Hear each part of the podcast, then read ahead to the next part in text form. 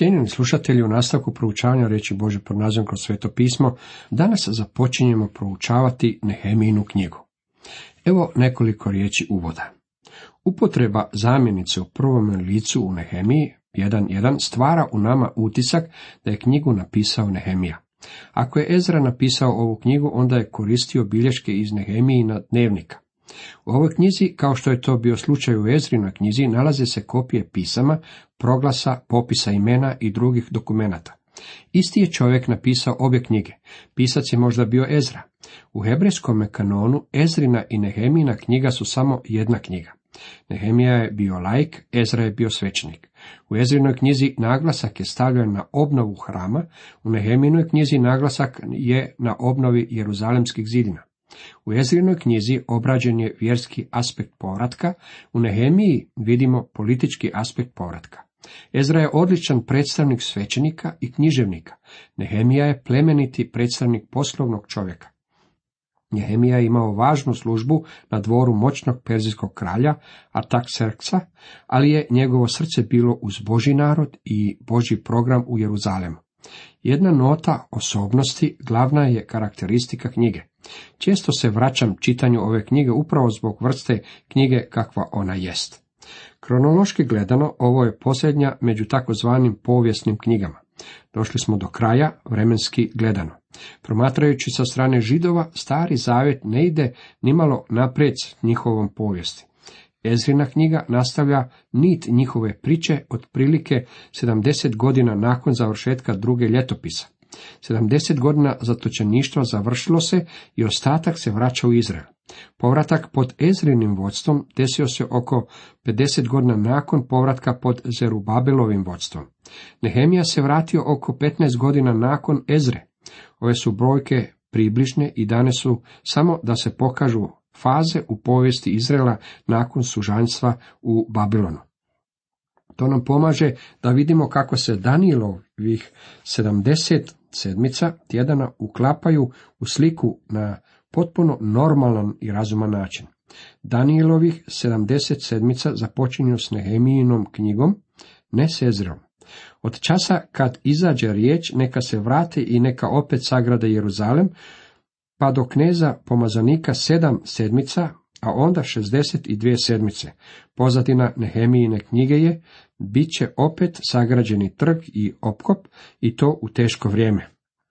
Sljedeći datumi koje je predložio Sir Robert Anderson čini se da daju zadovoljavajuće objašnjenje Danielovih 70 sedmica. Kirov proglas 536. godine prije Krista, Ezra 1 od 1 do 4.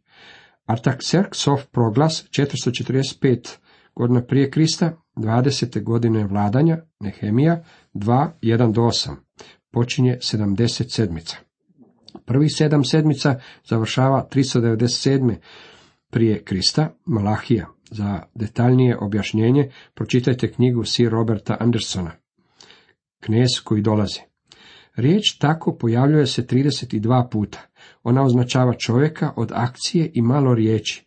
Označite ovu riječ u svojim Biblijama i zapazite kako ta obična i nevažna riječ stoji na važnom mjestu u ovoj knjizi. Ključni stihovi u knjizi su sljedeći. Prvo, kad sam čuo te vijesti, sjedoh i zaplakah. Tugovao sam više dana, postio i molio se pred Bogom nebeskim. Nehemija 1.4.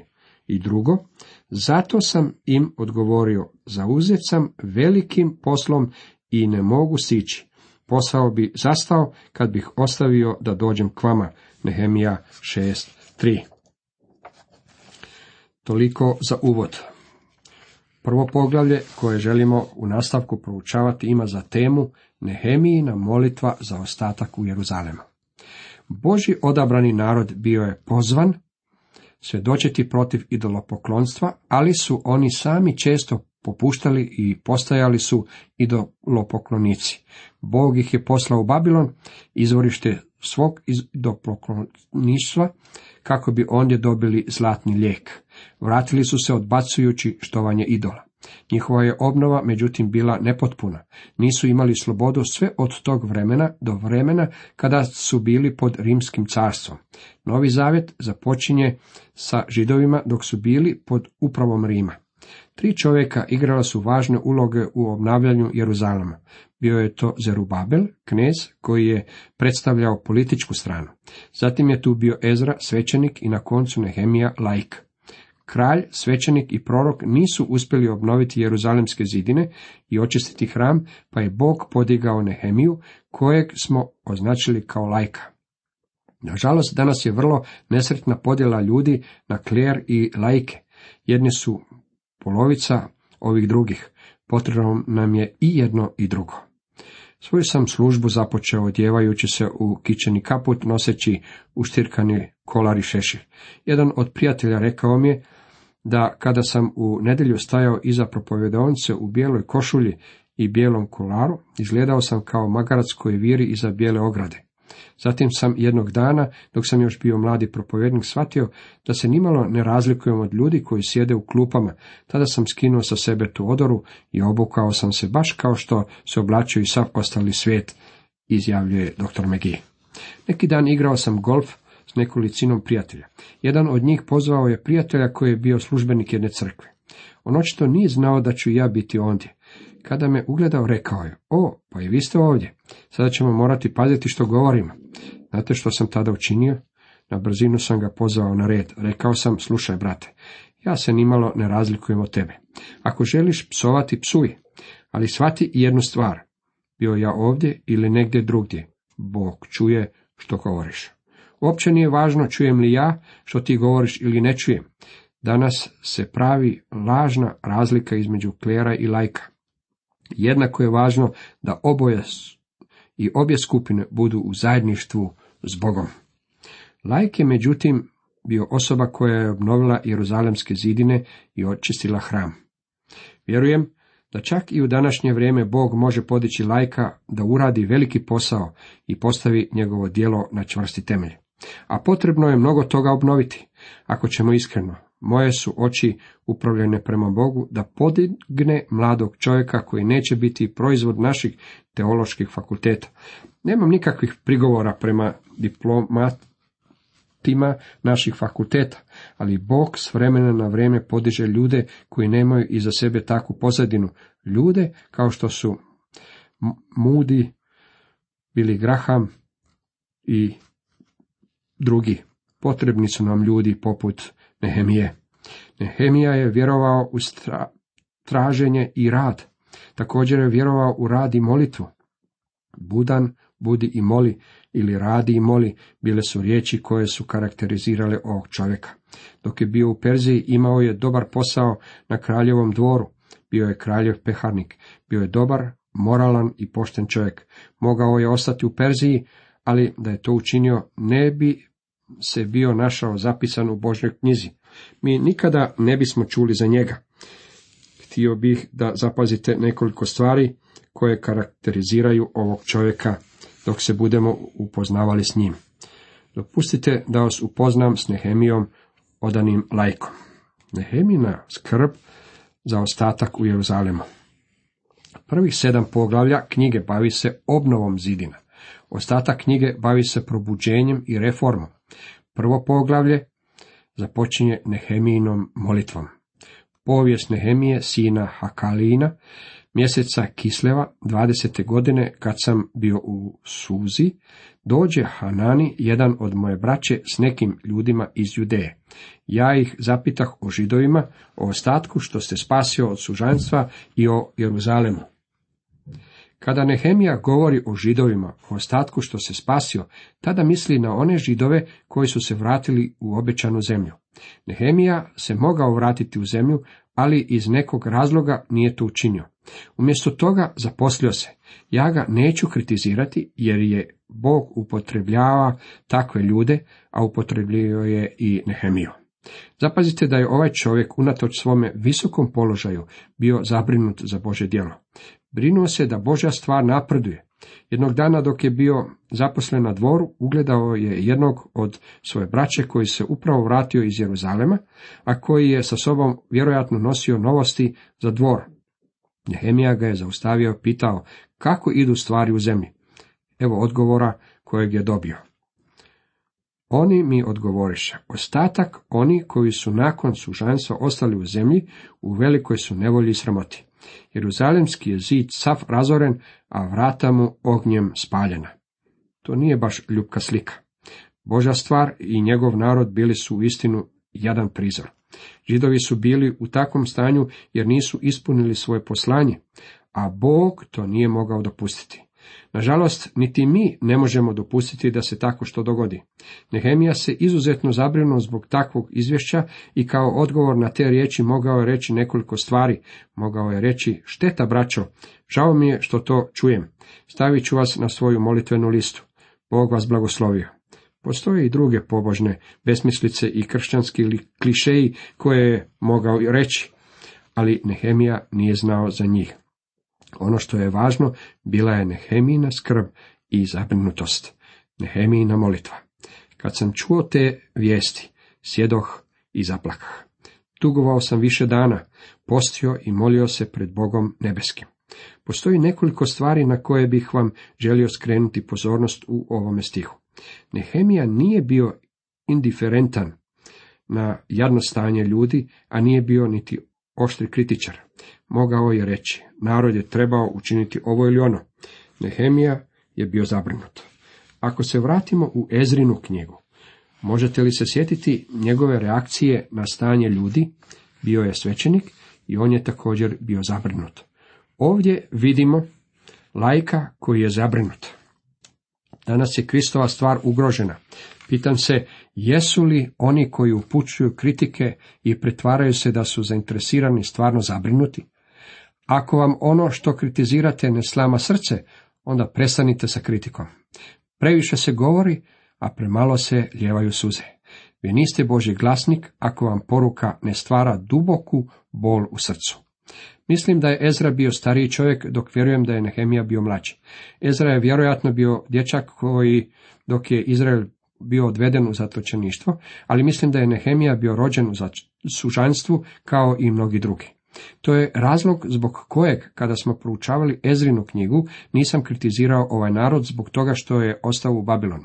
Iako nisu postupali po Božoj volji, bilo je nekoliko vrlo pobožnih ljudi koji se nisu vratili u zemlju. Apostol Pavao govori nam u poslanici Rimljanima u 14. poglavlju četvrtom redku, tko se ti da sudiš tuđega slugu? Svojemu gospodaru on stoji ili pada. Vi i ja nemamo nikakvog prava suditi tim ljudima. Uvijek moramo biti oprezni kada sudimo drugim vjernicima, a u stvari ne znamo sve okolnosti. Nehemija sjede i zaplaka. Nehemija je bio zaposlen u državnoj službi, ali ga to nije sprečavalo da sjedne na zemlju i zaplače. Zapazite da je tugovao više dana, postio i molio se. To je bio njegov izlaz i utočište.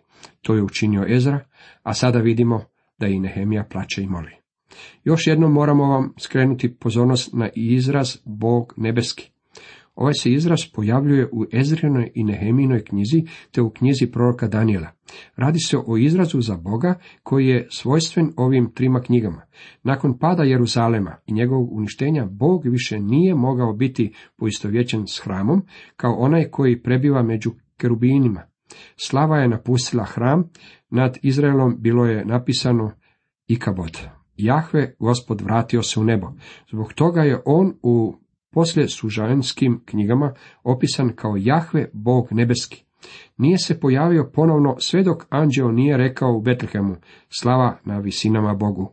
Luka 2.14. Krist je došao na zemlju zaodjeven u ljudsko tijelo. Jednog dana doći će ponovo.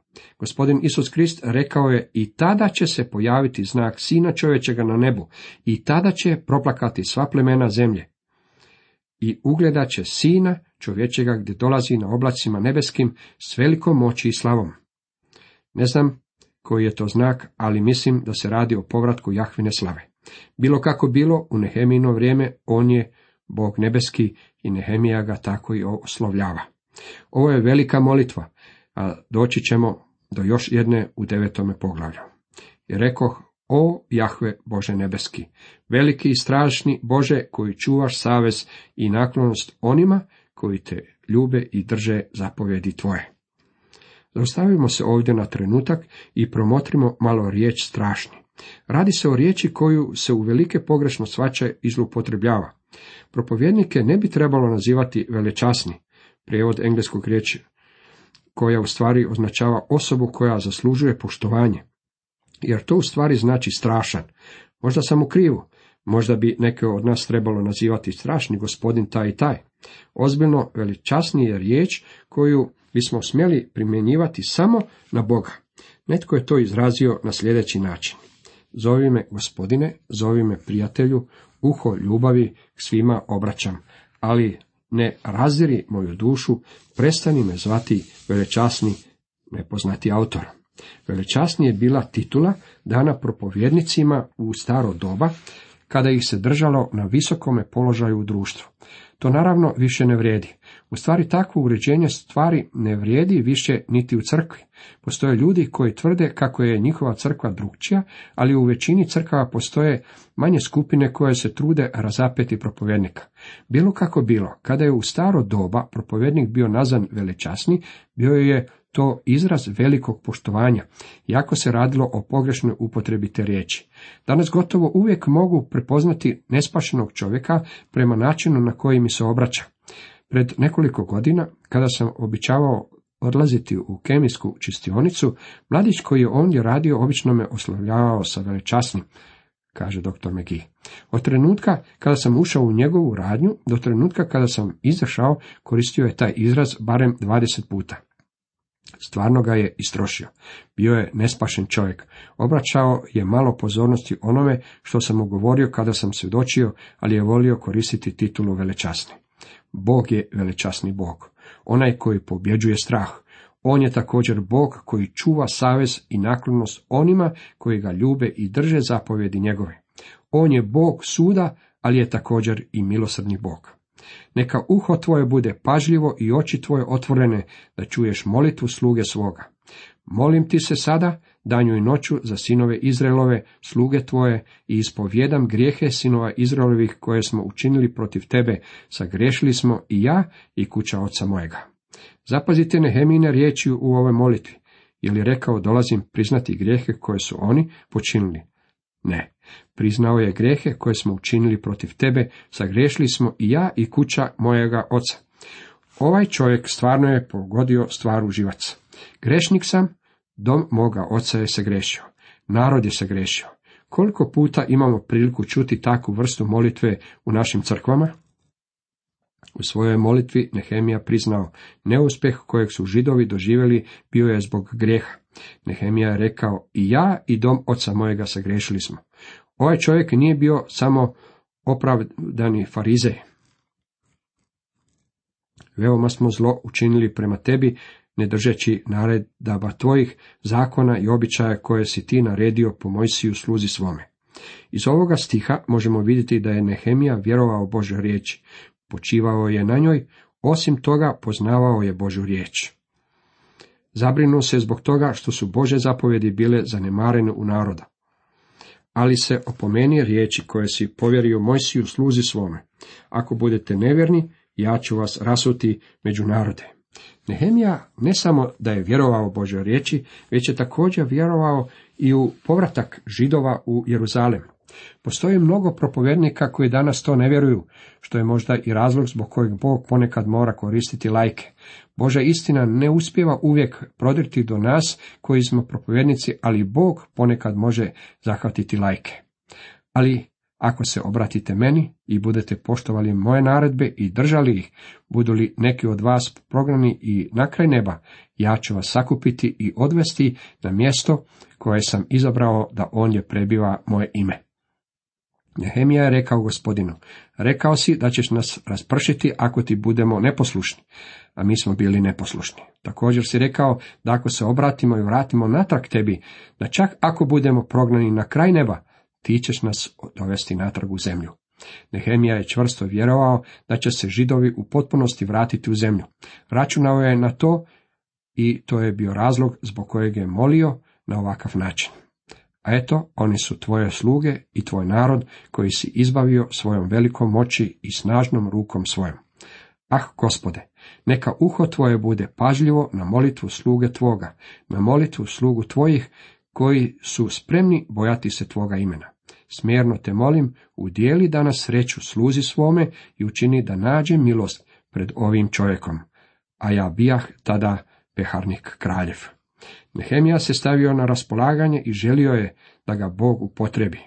Međutim, nije išao ispred Boga, molio je s tim u svezi. Rekao je, ako me želiš upotrebiti, stavljam ti se na raspolaganje. Kada je Nehemija govorio o kralju u svojoj moliti, nazvao ga je ovim čovjekom. Vidjet ćemo ga kako odlazi pred kralja da ga pita može li se vratiti u zemlju. Nehemija ne želi trčati ispred Boga, pa je zato cijelu stvar koja mu je bila na srcu prvo iznio pred njega u molitvi. Cijenjeni slušatelji, toliko za danas.